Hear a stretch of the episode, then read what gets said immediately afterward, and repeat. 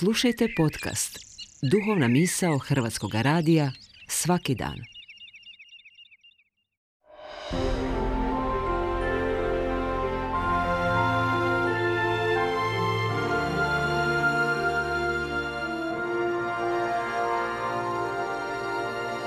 Duhovna misao. Urednica je Blaženka Jančić.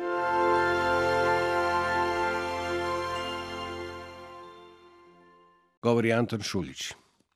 Danas kada slavimo svetkovinu sviju svetih i kad se spominjemo neimenovanih svetaca svih naraštaja, svih životnih dobi, stanja, poziva i statusa, kada među njima prepoznajemo i ljude s kojima smo živjeli, a koji su na nas ostavili dubog dojam, kojim smo doticali ili slutili božansku iskru svetosti u njima, svetnost nam u susret dolazi kao temeljna i najvrijednija ljudska datost.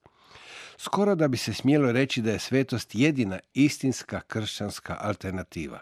Ona je izazov i poziv, ponuda i trud, a nadasve je milost i darovanost koja u ovom postojanju svjedoči o jedinom apsolutno svetom, o Bogu.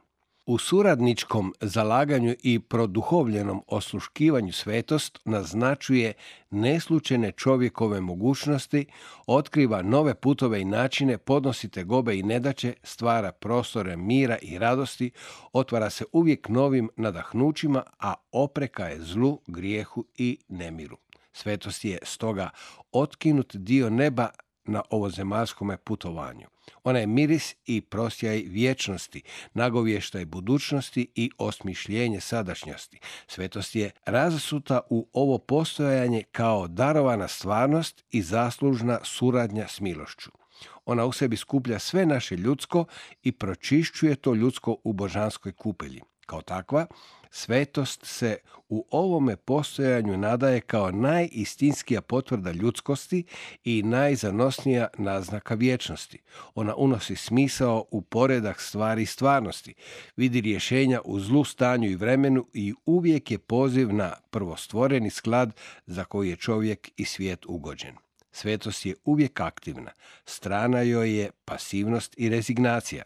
Svetost naravno nije rezervirana samo za izabrane, već je poziv svima da ju ostvarujemo usprkos vlastitim nedostacima, slabostima pa i grijesima. Ne, ona nije bezgrešnost, premda se ne miri s grijesima. Ona nije ni savršenost, premda se ne miri s nesavršenostima.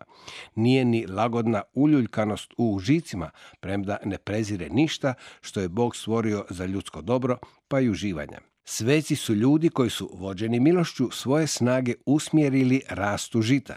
Nije da u sebi i oko sebe nisu vidjeli kukolj i nije da katkada nisu bili u napasi da se čitava života bakću s njime, no razumjeli su da kukolj netragom nestaje čim je rast žita tolik da kukolju oduzima svjetlost, vlagu i važnost. Shvatili su da baveći se u sebi i oko sebe kukoljem, zapravo mu daju na važnosti i uvlače se u njegove razloge. Ne, oni su shvatili da je najvažnija pšenica. Od nje se živi ne od kukolja. I nisu sveci ti koji su, ljudski govoreći, uspjeli. Bog je uspio u njima. Oni su samo bili sluge beskorisne. Poslužili su većem od sebe, boljem od sebe, svetijem od sebe. I to je njihova jedina veličina. Sve se ne slavimo stoga što su oni uspjeli, već stoga što su svetosti služili, što su ju u sebi poštivali, po njoj i od nje i za nju živjeli, bez zadnjih namjera i bez vlastitih samoisticanja.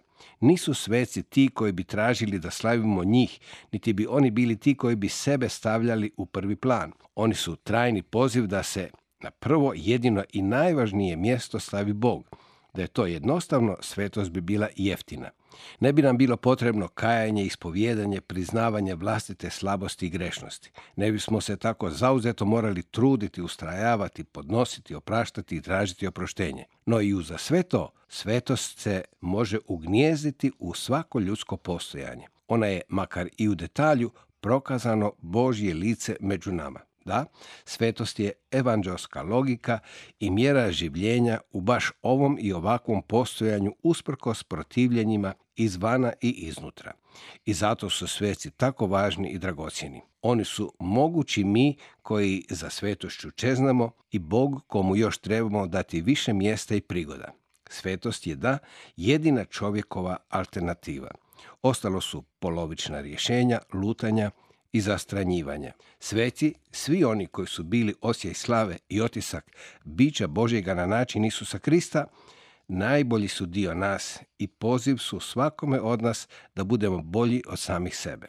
A mjera te svetosti je Isus kako nam ga opisuju evanđelja.